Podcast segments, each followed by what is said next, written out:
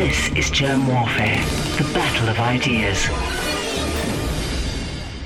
I, I, think today's discussion is a little bit of a carryover from a previous conversation that we had about a month ago regarding breaking free of anti China psyops, some of the elements of how China kicked out George Soros back in the 1980s. You know, Russia took them a lot longer. Russia got annihilated in the 1990s under, under what's today known as perestroika or Operation Hammer that we had also discussed the liberalization, privatization of the entire Russian economy, and the creation of a new class, a new breed of Russian oligarchs that are really were just selected because they were willing puppets, um, little sociopaths who were more than happy to serve the interests of the city of London, of Wall Street, of the IMF as part of a takedown of the of essentially Russian civilization as we know it, and the creation of a new uh, technocratic feudal structure that was designed originally in the 1990s. When you listen to people like Zbigniew Brzezinski, the idea was to always balkanize all of Russia, not just the Soviet Union and the Warsaw Pact territories, but all of the, the, the Russian state as we know it, into effectively 13 or 14 micro uh, micro federations that would all be dominated by one or another ethno-national uh, prejudiced group that would always be under a state of constant turmoil, constant divide to conquer, and thus better looted as a slave colony, the way Hitler had wanted to use Russia back in the 1940s as an extraction zone um, governed by local managers, you know, neo Trotskyites, for example, that wanted to kill Stalin and bring back the Trotsky uh, deep state in Russia that was working very closely with the Japanese fascists, British, French, uh, French and especially German uh, Nazi fascists. That was always the agenda back then. It didn't work out back in the 30s and 40s when it was originally attempted. It didn't work in the 20s when Trotsky was managing the uh, the liberalization of the Russian economy under uh, with the help of people like Armand Hammer, the original the original hammer around which the Operation Hammer under George Bush Sr. was na- was was given the name in the 1990s. The you know so that didn't work. But in China, there was a, a pushback in the 80s against this whole operation. It didn't go the way of Russia. So we only scratched the surface, and I know um, you wanted to really tackle the question of Tiananmen Square because that that does play a big role. And today we are coming, we're a few days away from the anniversary of the Tiananmen Square uh, events. I'll say events because most people refer to it as as a massacre, where thousands and thousands of innocent, peaceful student protesters were, we are told, uh, killed by the big bad Chinese Communist Party on June 4th. All they wanted was liberty. Give me liberty or give me death. American flag, Statue of Liberty. All of these things were in Tiananmen Square in Beijing between April um, and June of uh, 1989. I make the point, and, and many authors who I'm going to be citing today um, have made the point pretty conclusively, especially using material from from WikiLeaks that have that went public a decade ago never got much cir- circulation by mainstream press, that it was that this is a hoax. There was never such a thing as a Tiananmen Square massacre. What it was, on deeper analysis and with an appreciation for global oligarchical operations and the fight to kick out George Soros that happened in the wake of this from China, is that it was more like a, uh, a Maidan, the, the thing that we saw in Ukraine that utilized violent provocateurs, killing both police as well as useful idiot protesters who didn't know why they were being corralled to demand changes in the government in Ukraine and Kiev in 2013 and 14. They didn't realize how they were being used. And this is very similar as a process to what we saw then. So I'm going to do a share screen. So as, as you see there is a quick little screenshot of one of the scenes, give me liberty or give me death. Uh, a statement directly referencing the American Revolution. Uh, right behind, uh, right in front, behind that is Chairman Mao in Tiananmen Square. This is one of the my, most iconic images that we are given. Uh, you know, the, the, the brave, freedom-loving student staring down the the big bad tankers who were out killing student protesters. What a brave and courageous guy who probably died. I always thought he died up until I started researching this thing. I actually, in my memory, it was burnt into my head that he had died as, as had thousands of others. Uh, the reality is, people could watch the video clips. He literally walks onto the uh, this this fellow walking with his groceries, steps onto the the tank, looks around for about three seconds, then walks down and walks away. That's that's literally what happened. There's that, that's the video. Um, so just some some samples of modern color revolutions, just to remind people how today's eight asymmetrical warfare, uh, how it operates, what are the tactics of regime change, hard and soft alike. We know what the hard hard regime change, we know what that looks like. We saw it in the form of Iraq, of Afghanistan. We saw it in Libya with the direct, you know, humanitarian bombing campaigns that were um, designed to essentially democracy build. You know, that's what George Bush and, and Dick Cheney called that process: democracy building, nation building. There, there is another soft kind deployed increasingly with some modern techniques during the, the Cold War in the 60s and especially in the 70s that, that took on a new character coming out of the CIA. And we saw manifestations in what Victoria Nuland called one of the greatest moments of U.S. foreign policy. You know, when she uh, mm. celebrated U.S. government spending five billion dollars through the National Endowment for Democracy to uh, prepare the groundwork for regime change in Ukraine under what some call the uh, revolution of dignity. But really, this was something that's been proven to have been a violent operation that utilized a lot of Nazis, Nazi paramilitary groups, other um, uh, mercenaries brought in. Studies have been done showcasing the triangulation of mercenaries stationed as snipers in a certain building um, above the Maidan that were shooting both cops and uh, protesters. We saw another attempt, but a failure of an attempt. I was actually there at a certain point for a conference in 2019 September at the height of the Hong Kong protests. Yet another uh, CIA National Endowment for Democracy operation utilizing a lot of dumb, fanatical, romantic young people radicalized in their universities. We saw this come home for, to roost in the United States in the course of the, the BLM Black Lives uh, Black Lives Matter riots, funded again by George Soros and uh, protected by intelligence agencies embedded within the USA itself. Antifa, mm. anti-fascist movements, again funded by Soros and uh, protected by U.S. intelligence, used a lot, of, a lot of the exact same techniques. Um, and again, one of the characteristics that one finds in in any killer revolution tends to be, in this case, we see here British and American flags at the Maidan.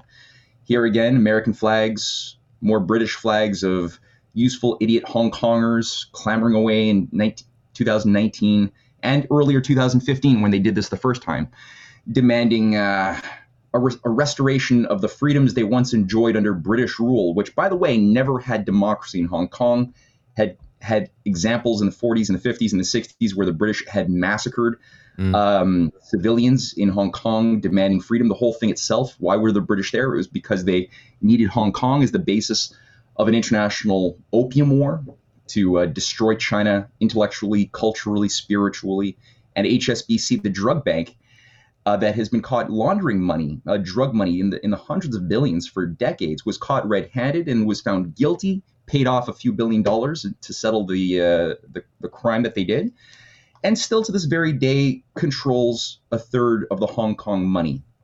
Another money laundering bank that's part of the London complex is uh, Standard and Charters, which also manages a big chunk of the Hong Kong uh, monetary system. So that's even to this very day something. Sorry, I'm just going to jump in just for a moment. Notice how they are wearing masks. This is now 2019. Yeah, that's interesting, eh?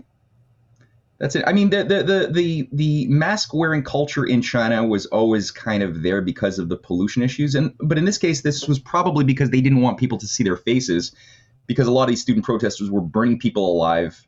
Um, there were many deaths um, that had happened during that time. Uh, it, it, got violent, and, and they were really trying to provoke, just like in the Ukraine situation or Georgia, like in this case.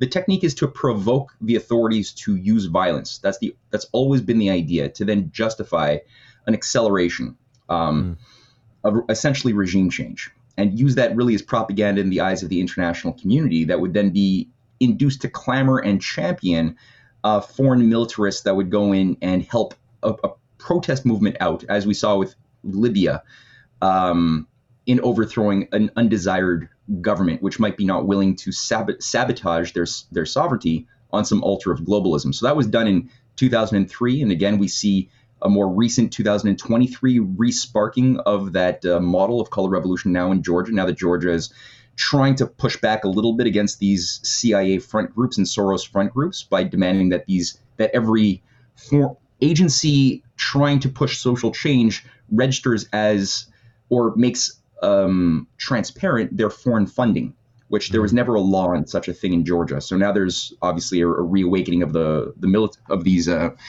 rabble rousers. Hungary has something similar uh, going on right now, which is uh, concerning. Uh, this Taiwan also suffered their own regime change operation in 2014 when the National Endowment for Democracy funded a slightly more peaceful, but still, I mean, they, they stormed the Capitol building, took over that. On the left is a picture of the Sunflower Movement youth who took control of the Taiwanese Parliament building, demanding an end to any economic treaties that were being signed on uh, with mainland China.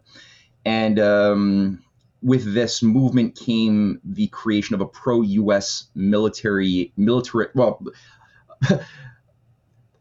a pro-U.S. regime that saw the U.S. as supporters of separatism um, in Taiwan, which is currently being used as a Ukraine of the Pacific today against China. So that's just a few samples of some of what uh, we know color revolutions have done in recent years. There's a lot more examples I didn't throw in here, but just to give people a flavor of what they're going to see with Tiananmen Square. I mentioned National Endowment for Democracy. I mentioned Soros's Open Society Foundations. So just quickly, um, what are these, Samuel P. Huntington? To understand, even though NED was created officially in, in 1983 and Open Society Foundation in 1979, the roots of this go back. I think a good starting point is the 1975 Trilateral Commission Task Force on the Governability of Democracies, overseen by uh, Zbigniew Brzezinski. And uh, this particular draft report, presented in Kyoto, Japan, by the at the Trilateral Commission summit there, mm. um, was drafted by Samuel P. Huntington um, both of whom were Trilateral Commission members, high, very high level, both of whom were globalists calling for a post nation state world order under a technocratic scientific managerial class. Both of them are on record saying so, along with David Rockefeller and Kissinger, two other leading figures who created the, the Trilateral Commission. Um, now, in this 1975 report, Huntington writes one might consider means of securing support and resources from foundations, business corporations, labor unions, political parties, civic associations, and where possible and appropriate, governmental agencies for the creation of an institute for the strengthening of democratic institutions. Sounds all well and good. Okay, but why 75? Well, this is the same year that the Church Committee has occurred, and that also goes with a uh, another committee on assassinations by the U.S. government, um, which put to light a lot of the shadowy dealings of the CIA and FBI, but especially the CIA, in overthrowing governments throughout the uh, the 1950s and 60s assassinating leaders both at home and abroad. Um, MK Ultra, Project Mockingbird, uh, COINTELPRO infiltration of uh, domestic civil rights and, and, anti-imperial organizations. All of this was pu- made public, and it was somewhat embarrassing for the CIA at the time, which needed to rebrand their techniques and essentially do the exact same thing that they had been doing uh, that ever since the end of World War II, but but rebrand it under something that might look a little bit more pretty for the surface uh, on the surface. So this was the uh, the mandate put forth that created what was known first as the American Freedom Foundation. Um, the, that was created by Freedom House, the, the head of Freedom House and the head of the RNC and DNC um, in 1979 as the first step in creating this umbrella group that would un- unite civil civil society, uh, union groups, some governmental uh, money as well. U.S. aid was going to play a big role in that. Um, same year, 1979, Open Society Foundation created around the same month, even. Um, 1983 was the official act passed by Reagan, um, National Endowment for Democracy, which involved a first step of creating a $31 million of funding via these organizations that I list here U.S. Chamber of Commerce's Center for Private Enterprise, the International Republican Institute, International Democratic Institute, Freedom House, AFL CIO, Free Trade Union Institute. And as pointed out by a former interim head of the uh, of the NED in 1991, David Ignatius, um, in a in an interview, he stated a lot of what we do today was done covertly 25 years ago by the CIA. So this this literally, even from those who, who were operators, controllers of this, it was openly acknowledged to be doing the exact same thing that the CIA was doing. So one of the um, the ideology, the one of the core um, managerial instruments for this, as well as the intellectual blueprints that were used to uh, usher in this new age of uh, regime change, was coordinated through what was known as the Center for International Affairs at Harvard University, otherwise known, um, even at the time in the 1960s when it was created, at, as the CIA of Harvard. Henry Kissinger taught there. That's where, in that function, Henry Kissinger uh, trained a young uh, sociopathic uh, peon named Klaus Schwab, who was studying there at the time, who went on to be employed to be a cardboard cutout for a, a certain organization in 1971 that I think viewers are aware of. Mm. Um, the, the other founders, not only were, was Henry Kissinger a co-founder and a teacher at this, while he was also a director at the Rockefeller Brothers, or um, he was a um, yeah director at the Rockefeller uh, Foundation. You had people like uh, McGeorge Bundy, the uh, the head of the Ford Foundation, who also co-founded and managed this. James Perkins, a, a, a man who would go on to become director of the CIA. We know of Zbigniew Brzezinski, Samuel P. Huntington, Dean Rusk, a major uh, handler of uh, of well, he was the president. Dean Rusk was not only a Rhodes Scholar from Oxford, a president of the the Rockefeller Foundation. He also managed a big chunk of the Vietnam War and earlier um, uh, Korean Wars, as the U.S. was turned from being a pro-nation state, pro-freedom, anti-imperial society into a branch of the British Empire under the Five Eyes. So that's what this was. It's always the same names. Yeah, yeah. There's very few who are, I think, given um, who are vetted to have the the permission to see what the whole picture is. Most people are, are assigned a very compartmentalized task as a peon, as, a, as an instrument within the machine. And so when you get a Kissinger or a McGeorge Bundy, they're allowed to see how the game is played. But there's very few in that executive uh, grouping of the nerve centers. I think Gene Sharp is one of those people who was granted uh, the right to see what the whole is doing as well. He also worked at the Center for International Affairs. Gene Sharp also coordinated a sub organization called the Albert Einstein Institute, both of which, including the, the, the Harvard CIA, were coordinated from the, um, as I mentioned here, is an outgrowth of the Office of the Chief of Psychological Warfare and Special Operations at the CIA, same organization, that same part of the CIA that was running and managing uh, MK Ultra as well as the entire UFO cult, for that matter, too. The entire growth of UFO, the UFO cult since the 50s, run and managed by the same people promoting the drug culture that was then normalized under the hippies. Not a not two separate things. That's that's one operation. Um, so Gene Sharp, he's sort of the guru. His handbooks are used to train regime change operatives under color revolutions everywhere in the world. Uh, today and for the past 40 years, we're going to see more of him. He was also a figure who was on the ground at Tiananmen Square for nine days during the actual protest itself. I have mentioned Henry Kissinger. So, what's the. I love context. People often get so sucked into the mechanics of things and they start looking myopically at um, at the machinery of conspiracies that they very often lose sight of the whole picture. And I think context is everything. So just to avoid falling into that trap today, I think it's it's it's useful to just review 1974. Henry Kissinger's National Security Study Memorandum 200 kind of laid out, and it was classified and declassified only in 1991. Um, it laid out, I think, the general core agenda or, or, or the operating system that was being brought online and taking over the United States and the Western world over the dead bodies of John F. Kennedy, Bobby Kennedy, Martin Luther King, and many others. And so he says in this, this is what brings on the idea of making the priority for U.S. foreign policy to be based upon getting undermining the existence of the sovereign nation state system and pushing a population reduction strategy instead of pro development, which had formerly been the ethos for most of the moral U.S. citizens and even policymakers in many ways, uh, was to always look to see how we could help Africa, help help colonialized, oppressed people develop full spectrum economies, access the most advanced technology, and do it themselves. That was always part of what made America good. So Kissinger lays out, and I should say Sir Henry Kissinger because he was knighted by the Queen um, 25 years later. That's an important point. He says here. Uh, is the U.S. prepared to accept food rationing to help people who cannot and will not control their population growth? The US economy will require large and increasing amounts of minerals from abroad, especially from less developed countries. The fact that that fact gives the US enhanced interest in the political, economic, and social stability of the supplying countries.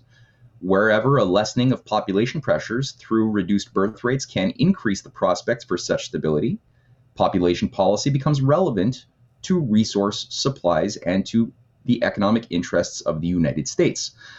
Although population pressure is obviously not the only factor involved, these types of frustrations are much less likely under conditions of slow or zero population growth. He, he names 14 target countries Mexico, Ethiopia, um, Egypt, uh, Sri Lanka on, on his list of target countries that had been silly enough to want modernization and development back, back when he was writing, but must learn by force even that uh, they must their priority must be on reducing on zero population growth or even negative population growth in order to access the resources under their soil which is in the strategic interest of the united states um, this is known as Malthusianism. So, just quick, the ideology of empire is and always has been, even before Malthus himself was born um, and became a, uh, an agent of the British East India Company. It was always control people and control the ideas that you permit for people to have in order to keep people voluntarily or forcefully, if if need if possible, um, subject to their shackles as talking uh, cattle.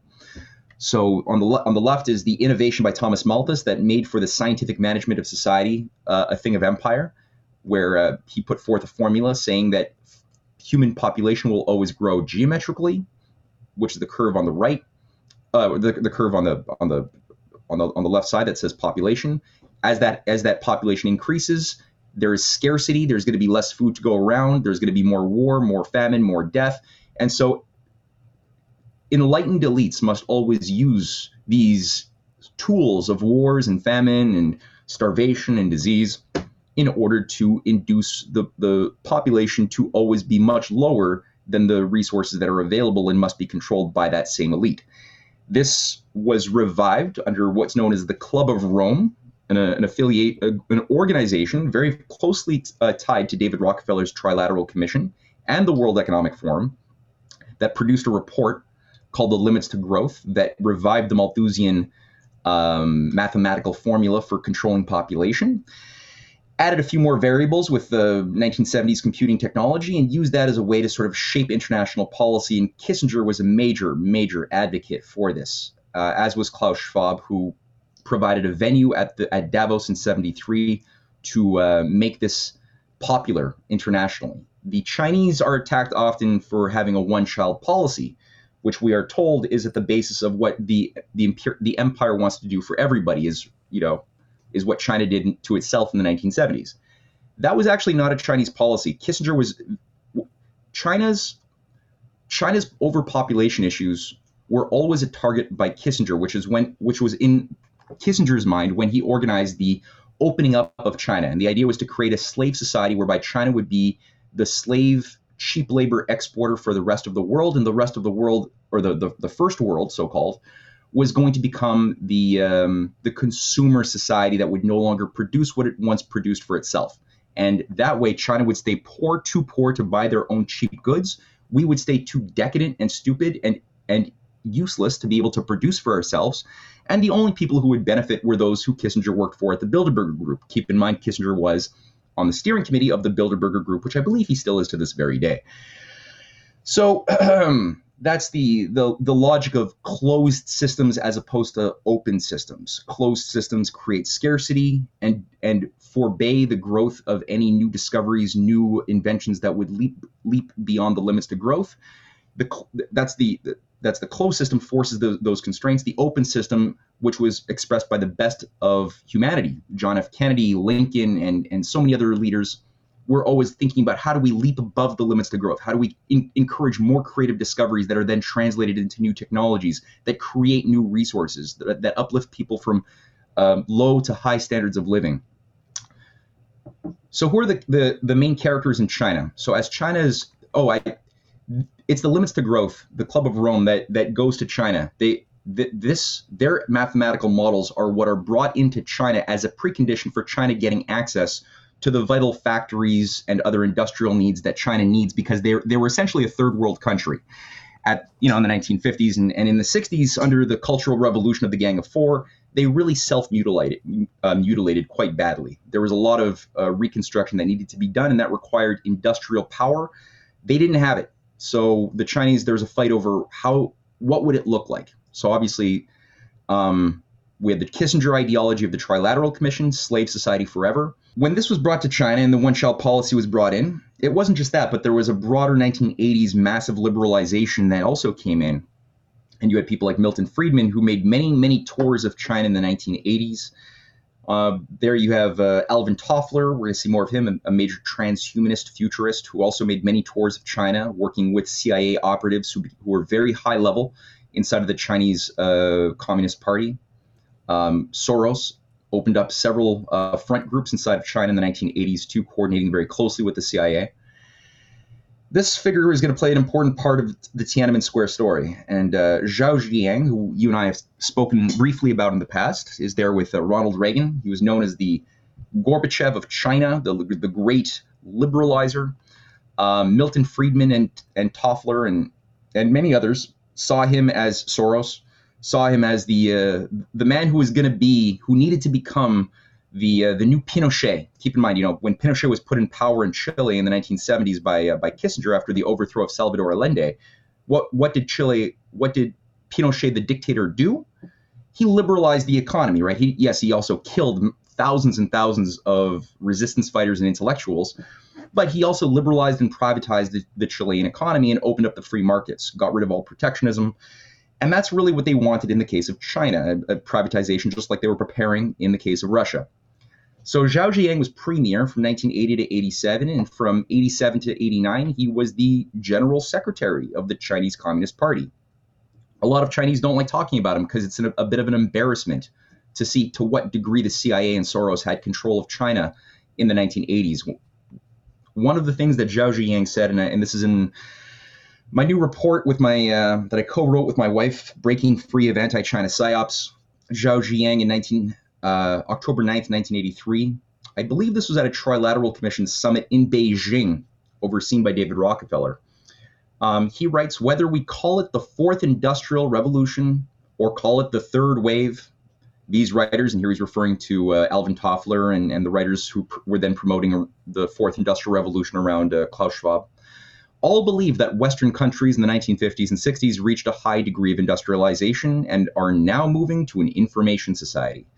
At the end of this century and at the beginning of the next century, or within a few decades, there will be a new kind of situation in which breakthroughs in new technology that are happening now or will happen soon will be used for production and for society. For us and for the future of the four modernizations, this is both an opportunity and a challenge. Okay, so it sounds kind of nice on the surface. Okay, technology, new advanced technologies being used for uh, the benefit of humanity, all sounds good. But what is this? What is he actually talking about? Well, in this case, he's representing one of two per, uh, perspectives of what the four modernizations should be. The there was a um, and luckily Zhao Ziyang, I'll, I'll, I'll blow a bit of the punchline, ends up in prison when the uh, Maidan of 1989 fails uh, he ends up in, in, house arrest, I should say, and the the opposing faction around Deng Xiaoping, who had put the Gang of Four in prison, um, had a had their idea of the four modernizations dominate and victor and, and become victorious, which is what has shaped Chinese um, thinking in terms of how to invest in infrastructure, science, technology, uh, and beyond over the past 25 or 30 years. At the time, though, there was still a dispute over whether it would be based upon using things like bioengineering of human babies, um, information tech along the lines of what we see from the U.S. military industrial complex and big tech today, um, and effectively um, a technocratic management of using technology in order to manage the human herd. That was another view of the four modernizations. That's the side that Zhao Ziyang was trying to advance and, and take, o- take over through what's known as the third wave. So Alvin Toffler, he was really big in China. He was actually really big in the United States too. The the a, a big chunk of the neoconservative movement of the 1970s. Um, Newt Gingrich was a big advocate and follower of Toffler. Um, Toffler himself was very, very closely tied to Tavistock and its branch outlets in Stanford um, in America in the 1960s. Toffler laid it out in his third wave in 1978, where he said this era is now screeching to a halt, meaning the the the industrial national nation national era. He said industrial civilization is now in a state of terminal crisis, and a new radically different civilization is emerging to take its place on the world stage. We are swiftly entering a new, more sophisticated state of evolutionary development based on far more advanced yet more appropriate technologies than any known so far. Of course, windmills, solar panels, appropriate technologies. This leap to a new phase of history is bringing with it new energy patterns, new geopolitical arrangements, new social institutions, new communications and information networks, new belief systems, symbols, and cultural assumptions. Thus, it must generate wholly new political structures and processes. In this sense, the breakdown of government as we have known it, which is to say representative government, is chiefly a consequence of obsolescence. So basically saying, net representative Republican forms of government are outdated, no longer apply to the modern age. That breakdown has to happen. Simply put, the political technology of the industrial age is no longer appropriate technology for the new civilization taking form around us. Our politics are obsolete. Hubris, hubris. But I mean, this is the thing. These guys are. That's how mm-hmm. they talk. They're, they act like it's a an evolutionary an evolutionary force of nature which they're instruments of. There's no point resisting. Just like Malthus said, it's it's overpopulation is a force of nature. You you can't really escape it by encouraging new discoveries. All you can do is adapt. Or the social Darwinists or eugenicists. All you can do is have a, a an Ubermenschen class of managers of, of scientific engineers who can manage the depopulated human cattle, uh, the useless eaters, using whatever technology we have available to do that very, very arrogant, and it completely uh, betrays the fact that these guys are sociopathic, sick death cultists who actually misanthropically hate human beings for what we actually do when we're in a loving, rational phase, a state of mature being, which is make discoveries, love each other, find peaceful solutions to problems. That's the human way. These people try to say, no, human beings are just a beast against beast. And thus, because we live in a human zoo of each against all in a Hobbesian frenzy, all we can do is have a zookeeper the Leviathan, right? That can mm. impose mm. a will of order from above. Bullshit. So, first wave in the in the this transhumanist uh, formula, first wave of human civilization was agricultural, feudal, pre-national. Second wave under the the Toffler transhuman um, formula was industrial, democratic, national. Came out in the in the wake of the Renaissance, but now the new third wave that we're entering into is a is a is a information society, a, a technocratic feudal post nation state society. That's that's the idea. Then you can see it in the writings of Zbigniew Brzezinski, of Kissinger, of of, of uh, Huntington, all of them. They all think the same stupid way. All right, so let's now restore return back to uh, the ground. The ground of China in, in 1989. So I mentioned before WikiLeaks, uh, 2011 there was a batch of WikiLeaks documents utilizing cables that had been classified by the U.S. Embassy in Beijing during the unfolding of the events between April and especially June of 1989. That revealed that indeed even the U.S. officials on the ground acknowledged through eyewitness accounts and other other things that there was actually never a, a, massacre. There was no violent crackdown by the Chinese government against the peaceful protesters. It just didn't happen. What you instead have is an admission um, that cites interviews by the Chilean embassy on the ground, the ambassador and the diplomats. There were several diplomats on the ground at Tiananmen Square during um, the worst of it, as we are told, who acknowledged actually that there was a peace negotiation between the soldiers and the student protest leaders to leave peacefully, which they did, and that's acknowledged by those who were witnessing it on the ground and cited by the U.S. officials from uh, but then made classified because the media is not allowed, is not supposed to know about this. They're, they from the very beginning, even before the before Tiananmen Square even happened, they were already preparing the mythology, just like today. The trucker convoy was an insurrection of Nazis. They've prepared the, the mythology even before there was a truckers convoy.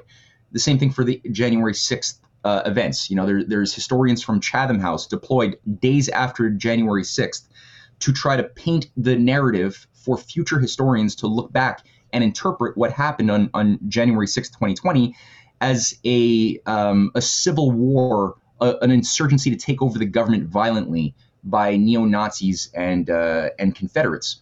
That's that's the way the sort of goes. Yeah, which is complete nonsense. Complete nonsense. Complete nonsense. It's all myth making. The actual there was violence. There was violence.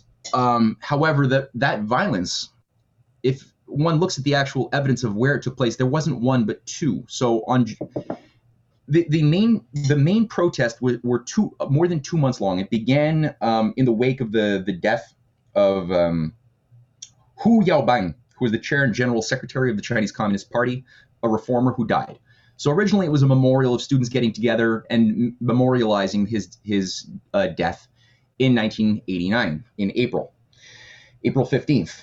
And then it was recognized that with all of these y- young bodies firmly in place, we can make these bodies move in a certain way, kind of like a mob, if, it, if they're given certain nudges and prompts and manipulation. So you had actual honest students who were there protesting for a better way. You know, there was inflation because of the, the Milton Friedman reforms. Milton Friedman's uh, liberalized reforms were uh, going rampant. You know, as I, I, I didn't mention this, but George Soros had been uh, providing scholarships to thousands of young talent from China to go and get indoctrinated in Western universities and redeployed back to become reformers, just like we had going on in Russia.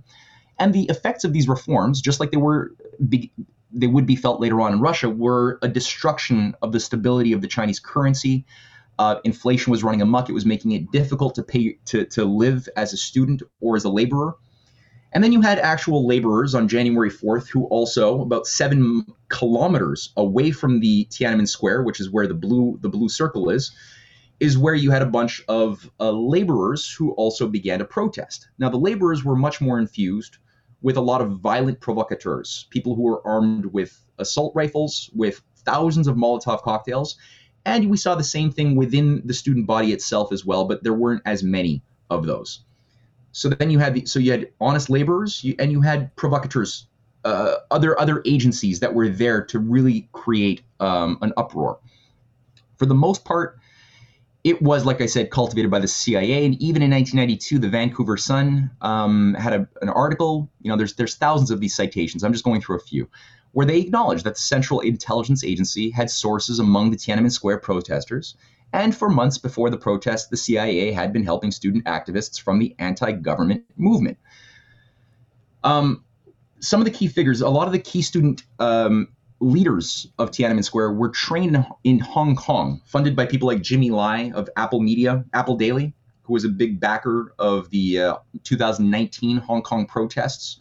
Um, he was also one of the big backers back then of the Tiananmen Square protests and tr- provided a groundwork to train a bunch of these young people under a fellow named Colonel Robert Helvey, who is the um, worked with Gene Sharp very closely um, at the Albert Einstein Institute and the CIA at Harvard.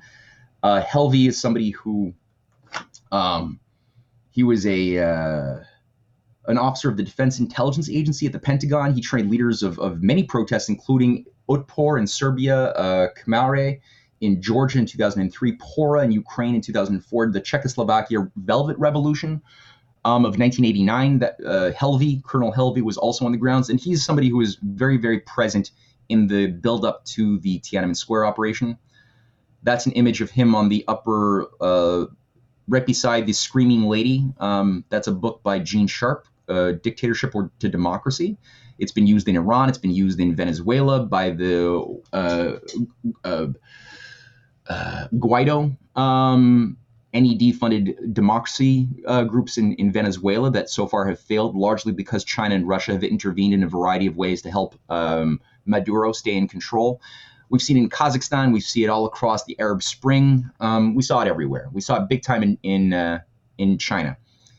So on the right hand side is uh, Gene Sharp, and to the left of him, uh, of him is the poster for a film about Gene Sharp. That's a useful film to watch uh, it's a it's a fluff piece called "How to Start a Revolution: Meet the Most Important Man You Have Never Heard of." Um, on the bottom left hand side is a the CIA or a, a, somebody who's a very high level CIA officer working very closely with uh, George Bush Sr. at the CIA, a, a skull and bones uh, man from Yale named James Lilley. At the time of Tiananmen Square, he had been and was the U.S. ambassador to China and he was a major handler and coordinator of Tiananmen Square. Gene Sharp, like I said, was on the ground at Tiananmen for nine days, uh, as was uh, Helvey was based in, in Hong Kong. All at the time, Hong Kong ha- was still firmly under the control of the of British intelligence. It was still part of the the British. Um, actually, in, in some ways, it, as I mentioned earlier with HSBC, it still is to a certain degree, but the control by by mainland China is much greater today over Hong Kong than it was even four years ago, and especially 30 years ago some figures that were there on the ground. Pictures were taken of people like John Pomfret and Alan Pes- uh. Um, one is a uh, Pessin was a um, a figure who worked very high up with uh, Voice of America, um, and uh, he was a Voice of America correspondent, always coordinating with the leaders of the Tiananmen Square uprising on the ground every day. John Pomf- Pomfret. Uh, today, he's with the Washington Post as a propagandist. At the time, he was with Associated Press again, both of these people are always with the leading um, shapers. One of the other leading shapers of Tiananmen Square was a the, the self-professed student commander in chief, is what she called herself, um, Chai Ling. In 19 May 28th, before January 4th, she gives an interview with Philip Cunningham, which can be watched online. Um, there's a there's a documentary called King Keys to the Heavenly Kingdom, um, a 1990s documentary, which is not bad. That actually showcases a big chunk of this of this interview, where she says, "The students kept asking me, what should we do next? What can we accomplish? I felt so sad because how can I tell them that what we are actually hoping for is bloodshed? For the moment when the government has no choice but to brazenly butcher the people, i.e., the students." So that, that's the, they want that moment when they give the government no choice but to get violent. Only when the square is awash with blood will the people of China open their eyes. Only then will they be really reunited. Uh, united. But how can I explain this to my fellow students? I cannot say all this to my fellow students. I cannot tell them straight out that we must use our blood and our lives to call on the people to rise up. Of course, the students will be willing, but they are still such young children. She herself is a student. And what is truly sad is that some students and famous, well educated people are working hard to help the government to prevent it from taking such measures. For the sake of their selfish interests and their private dealings, they are trying to cause our movement to collapse and get us out of the square before the government becomes so desperate that it has to that it takes action. Then when Philip Cunningham asks her, "Well, uh, would you be willing to die uh, for this cause?" She actually says, without blinking an eye, "No, no, I am too important to die. the, the, movement needs leadership." um, it's always always a test of somebody's character when you uh, when you hear somebody advocating overpopulation and the need to kill off, you know, uh, the excess useless eaters. Ask them if they're the first to volunteer for their yes. noble cause, and yet yeah, no. um, the actual up until really uh, May, late May 20, uh, 1989, uh, the sorts of images one would see from the unarmed, largely unarmed. I mean, these these soldiers generally had like billy clubs at most, riot gear at most, at the worst of it, which was acknowledged by the WikiLeaks cables. Um, you tended to see a lot of just harmony. There, you had, mo- you had moments and videos of the the soldiers even singing with the youth, um, being given food by the youth um, on the ground. There was a lot of good negotiation. Like I said, there was general harmony. And, and when things really got violent, and I'm going to show you some very disturbing pictures, um, it's going to get sick. There were deaths at Tiananmen Square. There were innocent deaths, but there was nowhere near the thousands we were told. If anything, um, estimates that I've seen that are that are using actual evidence instead of just making numbers up posit that maybe at max a few hundred a few hundred um, civilians died along with a few hundred, two to three hundred uh, PLA soldiers. Um, I don't even know if that many civilians actually did die. I, I, this is just somebody. Some. I mean, I'm not. It's very hard to find evidence, but certainly the numbers that we are being given are a lie. It got violent fast, and most of that violence was, like I said, seven kilometers away from Tiananmen Square, uh, where we where I mentioned earlier. I showed that image, the map. Um, you have cases where we're not shown in Western media of protesters that lit the tanks on fire, that lit buses on fire. These are are uh, PLA uh, Chinese buses with the Chinese officials that were lit on fire in many cases with with the doors jammed up and then the people inside burnt to death. That's a PLA soldier who was strangled to death and lit on fire outside of one of the many buses. Many tanks that were brought in were all lit on fire. In some cases, the uh, the tank drivers were uh, sealed in and uh, burnt to death. Many trucks, many cars, hundreds uh, were uh, were lit on fire. Another picture of another uh, PLA soldier lit on fire and choked to death, and more cases of PLA soldiers. These are two more um, hanging off the side of these trucks and then burnt alive. More case of PLA soldiers burnt alive. One hanging from a an overpass on the right. Um, very very disturbing. There's many more pictures like this, unfortunately, and I, I it turns my stomach. But I but it's important for people to make this. It makes it real for people. It's not just my words. This is a screenshot from uh, what's known openly as Operation Yellowbird. Um, I think a racistly named operation coordinated by MI6, the CIA, and Hong Kong triads, as it's titled there, how Tiananmen activists fled to freedom through Hong Kong. Um, this is one thing covered by the China um, uh, Morning Post, the South China Morning Post people can even go to uh, Operation Yellowbird on even Wikipedia if they want to get even the official story of what this was. And as I said, it was the cooperation with Hong Kong triads and leading MI6 and CIA operatives to, and also embassy staff around James Lilley to provide support and protection to the rat line, just like we had, uh, you know, Nazis from the used, used the rat line after World War II, you know, and and, and installed in positions of comfort in South America, advising governments, running um, terror campaigns under Operation Gladio during the Cold War. The same sort of rat line happened, and this is what Gavin Newsom, a journalist with I believe the Washington Post, called the formation of a of a foreign of an anti-government protest movement in uh, as expats internationally, primarily based in New York, in Florida, and especially in Vancouver and Toronto, who were given sanctuary. The, here we're talking about the leading violent um, controllers of the worst of that protest, and this includes also that girl uh, Chai Ling, who was also she escaped through Operation Yellowbird.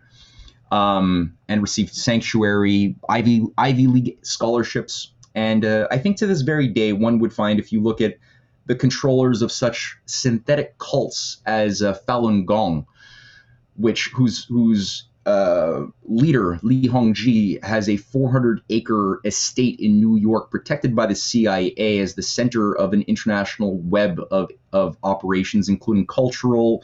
Epoch Times is one branch of this, as far as a uh, Five Eyes managed uh, psychological warfare operation to create false narratives and confuse the hell out of people trying to make sense of how this conspiracy works.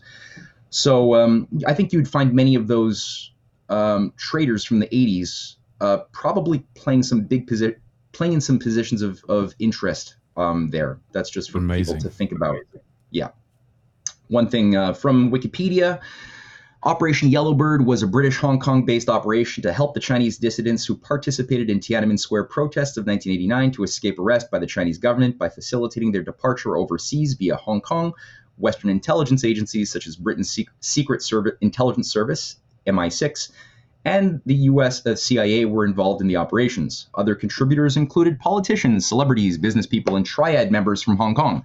Formerly the un- unlikely alliance, forming the unlikely alliance which sustained the operation for most of its duration. One key figure who today is being used in a very virulent way as part of i mean I, am sure everyone's noticed an amplification of anti-chinese kind of like what we what the what the liberals were given under donald trump's uh the, the trump years of russiagate. This this frenzied reampli- reamplification of a narrative that Russia has taken over and infiltrated our governments using their their puppet Trump to undermine our democracy and and give rise to white supremacist domestic terror movements run by the Kremlin. Um, sort of a lot of the the conservatives have been profiled psychologically um, to you know because it's it's it's I find an, a vicious irony that they recognize the fraud of those Russiagate arguments, but at the same time, the exact same model was has been used and deployed, especially over the last few years, um, against China. again, to get us to look away from the role of MI6, the City of London, the actual core of the oligarchy, which has been trying to destroy the United States and Russia and China, running an international deep state. People are told to look away from that and instead focus your fear and anger energy using controlled narratives and reframing. A lot of neurolinguistic programming is used for the reframing of narratives to make the boogeyman China. Um, police stations abroad and foreign interference in the Canadian elections and control of Joe Biden and blah, blah, blah. It goes on forever. So, all that to say, Miles Guo is a character that you see there with uh, Steve Bannon. He's a multi billionaire, one of the richest men in China, or was. He was in prison. He was one of the uh, key leaders of the of the student protest, not even the student protest. He was actually one of the more violent.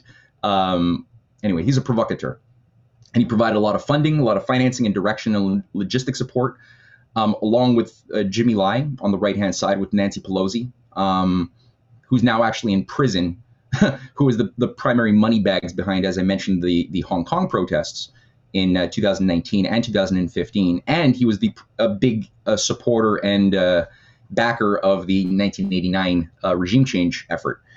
So, um, Miles Guo went to prison for two years in uh, 1990. When he got out, there was still something very powerful and evil inside of China that had not been extracted, which began to help him reconstruct or construct a bit of an empire in real estate and investment banking. He became the representative of the um, J- a, a, Chinese branch of J.P. Morgan in China in the 1990s, all the way up until his uh, his near arrest. He avoided arrest during Xi Jinping's anti-corruption crackdown, which which has been on, ongoing now for 10 years. He just narrowly avoided arrest because he had the protection of two key figures within the Chinese state security complex, um, who also went to jail actually, and I'll say something about them in 2015, and he made it straight to the United States with a letter of recommendation from Tony Blair, to uh, which allowed him to buy a 60 million dollar penthouse suite in New York, and he began bankrolling things like Steve Bannon's War Room.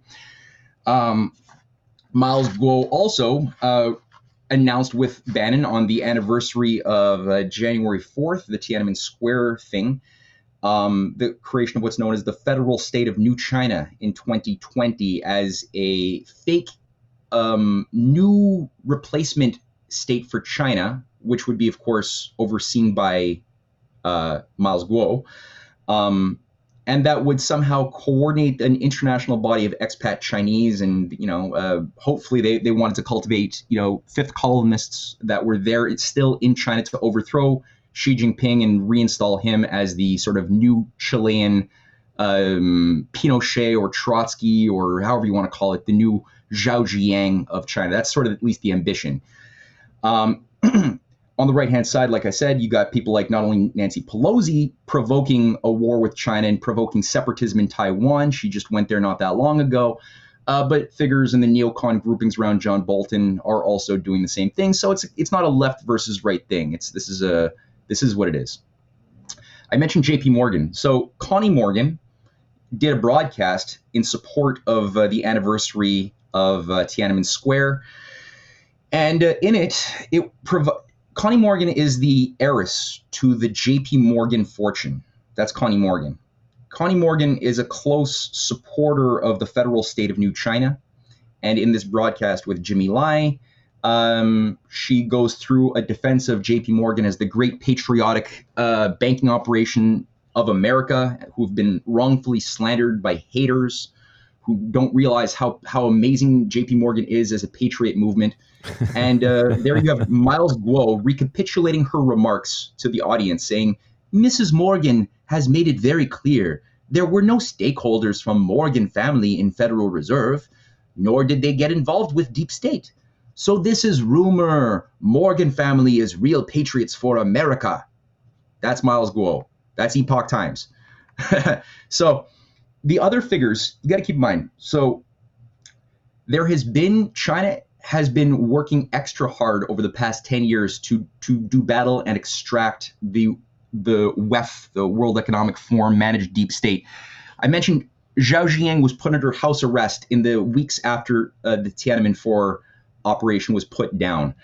Uh, Chen Yizi, Zhao Ziyang's right hand man, co ran a think tank with George Soros, the, um, what's called the, um, Fund for the Reform, no, sorry, the Institute for Economic and Structural Reform of China. That's a Soros operation co-run by Chen Yizi, um, who was also, I believe, he escaped through Operation Yellowbird uh, to America, where he later on, he more recently died. Um, you had thousands who were imprisoned. You had thousands who escaped. Uh, you had the CIA opened several NED operations in front front offices in 1988 in preparation for this uh, this moment of regime change. Under the last 10 year administration of Xi, Xi, Jinping, there has been such a crackdown, and Miles Guo would have it, would, would try to interpret the events of this crackdown as though Xi Jinping is the evil the evil representative of the CPC that's that's controlling Klaus Schwab and that runs George Soros that has overthrown the U.S. elections against Trump in 2020, and they're obviously trying to.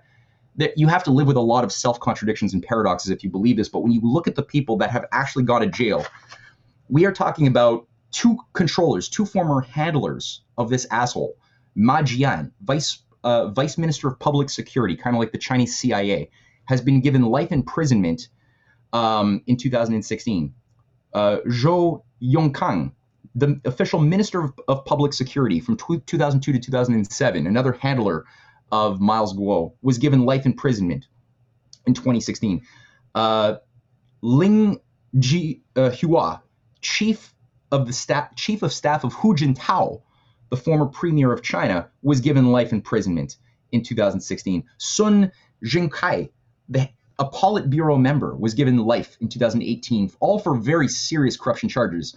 Uh, Fu Zhenghua, the former justice minister, was given life imprisonment in 2021. Meng Hongwei was given 13.5 years in prison. This is the former Interpol chief of China.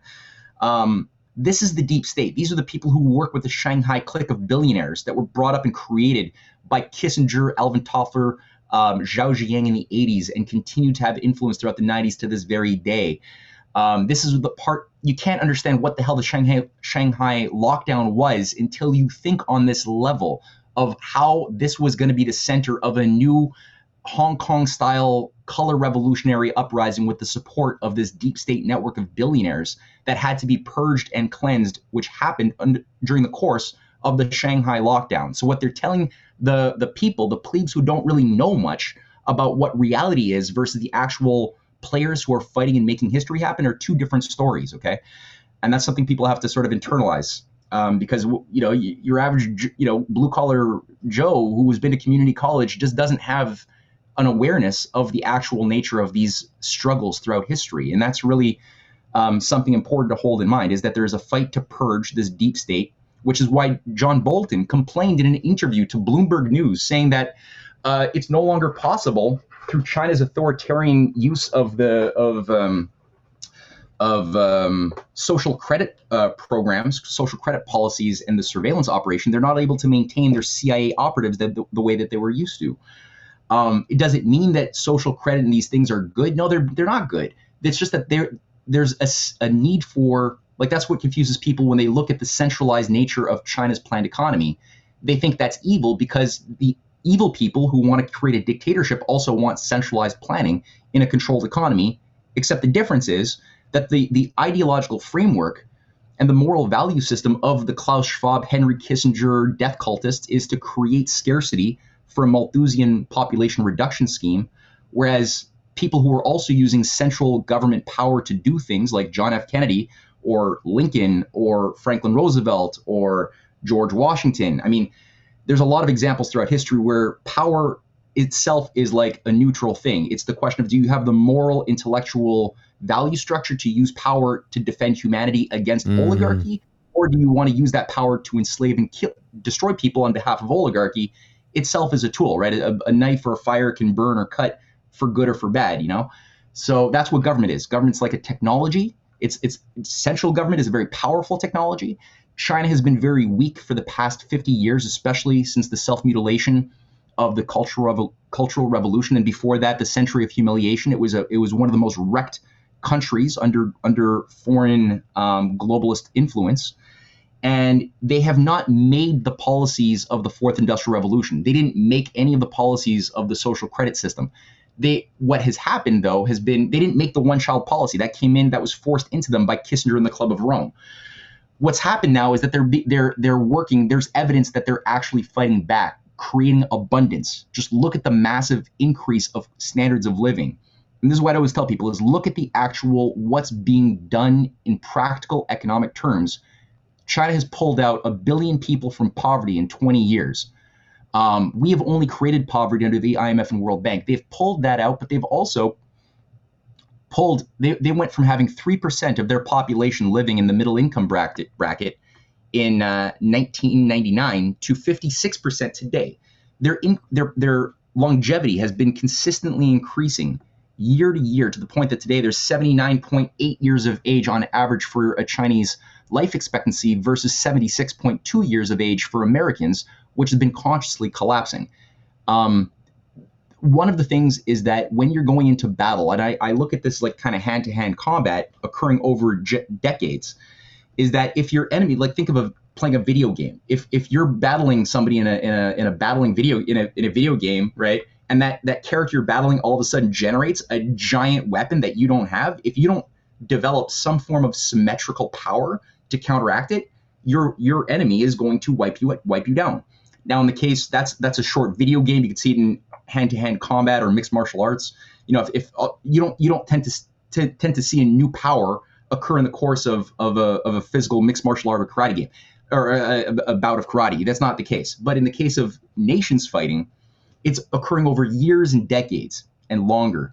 And so, if your enemy is coming at you with a new centralized power that they intend to use to destroy you, if you don't generate some reciprocal response of, of a similar type of power, you cannot defend yourself.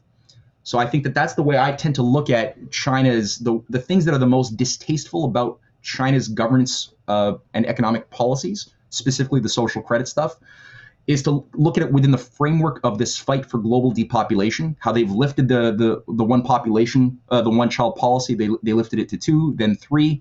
Now it's at three. Soon it's going to be at, at nothing because um, they're trying to reheal heal themselves from the self mutilation they did. So all, all that to say, and also peace, right? Like where empires always create divide to conquer forever wars, rivalries against between neighbors. Look at whatever China has done in the Middle East. As soon as you get the United States military out of the Middle East, China goes in with diplomatic brilliance, creating peace policies between Saudi Arabia and Iran, and Iran and Turkey, and Turkey and Syria, and Syria and the whole you know Gulf region, which is now brought back into the Arab League, and same thing for Africa. So it's it's just a very different paradigm of thinking about using a system, a top-down systems control, uh, systems management, but one based upon creative change, leaping over the limits to growth, creating more abundance. Whereas the the operating system of the Club of Rome, that's shaping our world in the West, is based on creating scarcity, getting us to adapt like animals to less and less and eating bugs and blah blah blah. So, so what you're telling me is that the Tiananmen Square massacre is essentially a product of Western propaganda, anti China propaganda. In effect, yes. Human beings are are funny creatures, right? And uh, and there's a bit of a um, we're most most animals they just they they live according to the mandate of their genetics and environment and they just are what they are and that's fine. And human beings are the creature that that generates ideas and and we're the creature that tells stories and and that's how we we sort of get a sense of meaning and causality which other animals my cat has no question about what does it mean to be a cat? What's the purpose of being a cat? It just it's happy being what it is you know? Human beings have this other deeper yearning for the the beyond mm. the the eternal, you know, the higher truths, the higher realities. And so stories are an important part of that, where we generate metaphors. We we we sh- we see with the mind's eye, but the, it's tied also to feelings. It's not just logic, and it's a great power if if wielded with wisdom to I mean, that's the way Jesus was able to organize so effectively. Is he was a storyteller, you know, and he mm. took very deep philosophical concepts, but wrapped them in allegory and metaphor, uh, using mustard seeds and and you know, and was able to communicate something high impact that was true using something so simple. But then if you have a dishonest um, misanthrope who becomes aware of this technology, this or not this technology, this this this power, um, it can do a lot of damage, like we see with the CIA's control of so many of our Hollywood movies and Netflix uh, programming.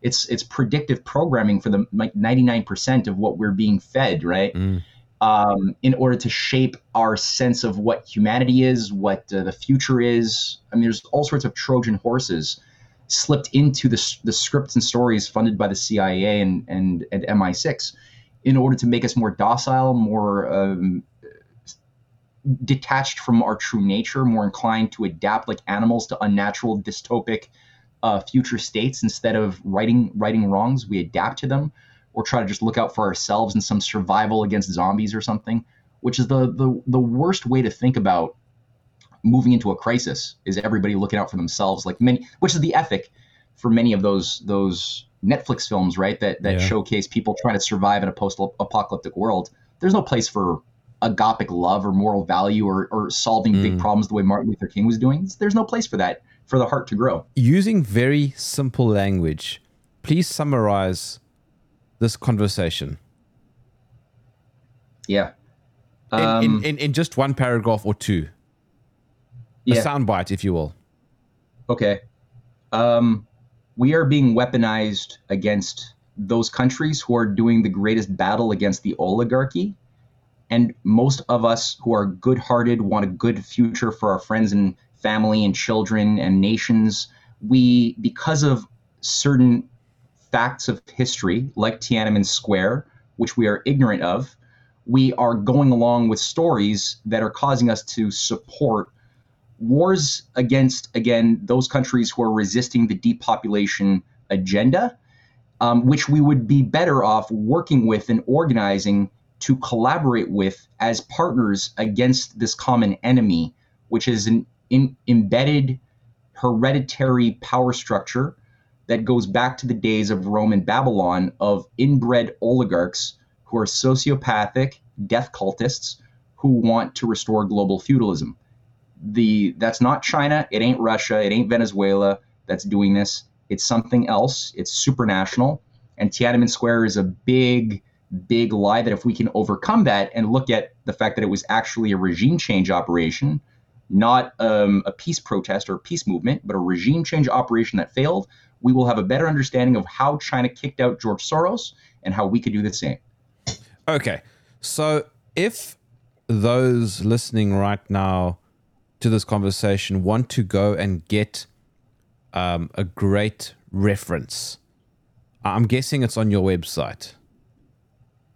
Yeah, they, people would be pretty good uh, to. I, I, would recommend picking up the the Breaking Free of Anti-China Psyops report. It's about 75 pages. Um, there's going to be a part two coming out soon, but that's available on CanadianPatriot.org.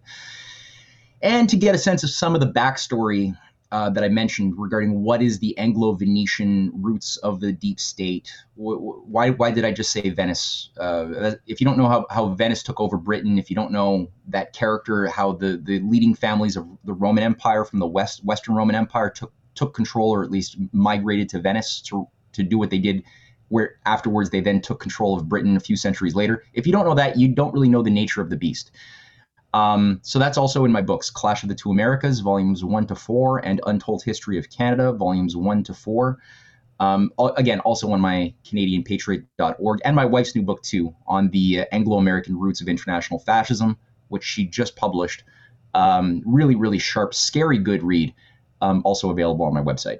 They want to go back to the failed agenda of 1930s when the British City of London hardcore roundtable movement leaders were were providing the support, along with some a lot of leading American industrialists like Jacob Schiff and and uh, Paul Warburg, um, the same people that had had brought in the Federal Reserve were the same uh, fascist oligarchists who were pro- propping up and causing the growth of the Japanese fascist war machine, which was supposed to be the power that would be controlled or handled by international financiers that would manage the Asian part of the world, especially China, as a global as a slave colony in in the Pacific, and that failed. Just like you know, the Germans were supposed to manage the slave colony of Russia under Hitler, um, and all the Japanese nat- uh, fascists and the the Nazis um, the we're, we're we're all going to be localized managers of regional the sort of a multipolar a fake multipolar system under a truly unipolar structure in London as a center command structure. That was supposed to be what World War II was was supposed to play out as, or even World War II technically should not have happened under some scenarios. Mm. So they just want to bring that back and that's why the Trilateral Commission was also created with David Rockefeller, the Trilateral, Trilateral Commission representing three powers uh, the United States, Western Europe, or the Anglo American zone. Kissinger was knighted, keep in mind. The Anglo American zone of control, which also includes the Commonwealth of Five Eyes, Western Europe, which is going to be sort of lower on the rung, and, uh, and Japan, and Japan was the, the supposed to be the dominant power controlling regionally the Pacific zone of, and China was supposed to be the slave colony. So that's what they want to bring back. That's what they wanted to bring back in the 80s. They still want to bring that back. That's what they brought into Russia in the 90s. That's what Putin has been fighting against for the past 23 years. Uh, so, yeah. How important in the next few years, in your opinion, is BRICS? Oh, it, it's extremely important. It's um, it's become it went from being a Goldman Sachs operation, which it was originally. People people often forget that it was created by a, a leading investment banker at Goldman Sachs, um, which was supposed to be by its original design simply a speculative basket case of the major economies that had to be torn down or undermined from within. That would be tied to um, Brazilian bioethanol speculative bubbles and uh, and more easily manipulated. Um, BRICS, I think, by around 2010, 2011, there was a bit more of a, um, a takeover of that of that platform by those who had a different idea of economic value and which and who saw the need to increase the productive powers of labor, which is why the BRICS, especially in the last 12 years, has moved from being a, a negligible part of the world economy to becoming now re- more representing more GDP, more buying power even than by far than even the G7 in just in just the past, you know, 13, 14 years. So that is also causing because it's based on a different way of doing business, a different philosophy of business and, and foreign relations, it's attracting a lot of nations. I think now there's about 46 nations who have expressed interest to join up with that. The BRICS Development Bank, the new development bank, also has members from Bangladesh and Iran and Iran and uh, Turkey is joining up. Uh, Saudi Arabia is is coming online. Many of the UAE, uh, many African states are waiting in line to jump on board. South American states. So I mean, for obvious reasons, they're actually building things in the real world that are creating abundance and a better way of life. Whereas in the West, under the IMF and World Bank, we see what, what damage they've done for 80 years and what they're committed to. So, yeah, BRICS very important. Matt, how can I follow your work?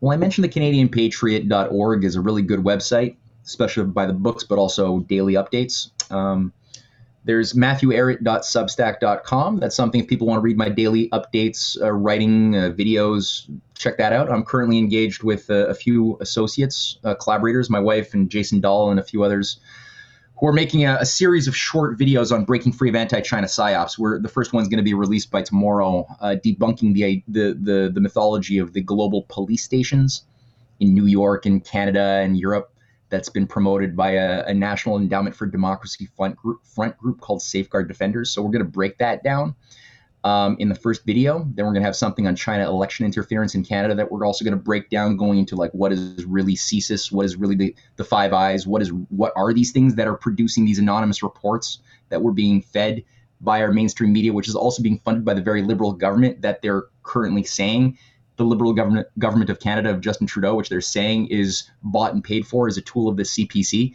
It's like who are these these these mainstream media patriots and these intelligence agency patriots who care so much about uh, big bad China interference. Are they really trustworthy? What's the sources? What are they using? So we're going to just dismantle these myths uh, in these five to 20 minute videos. So that, that's something people can watch too.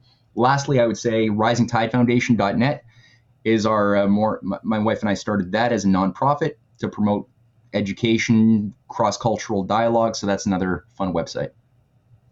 Matt Ehret, thank you for joining me in the mm. trenches. Always a pleasure, Jeremy. Always a pleasure. If you enjoyed this podcast, please visit supportjerm.com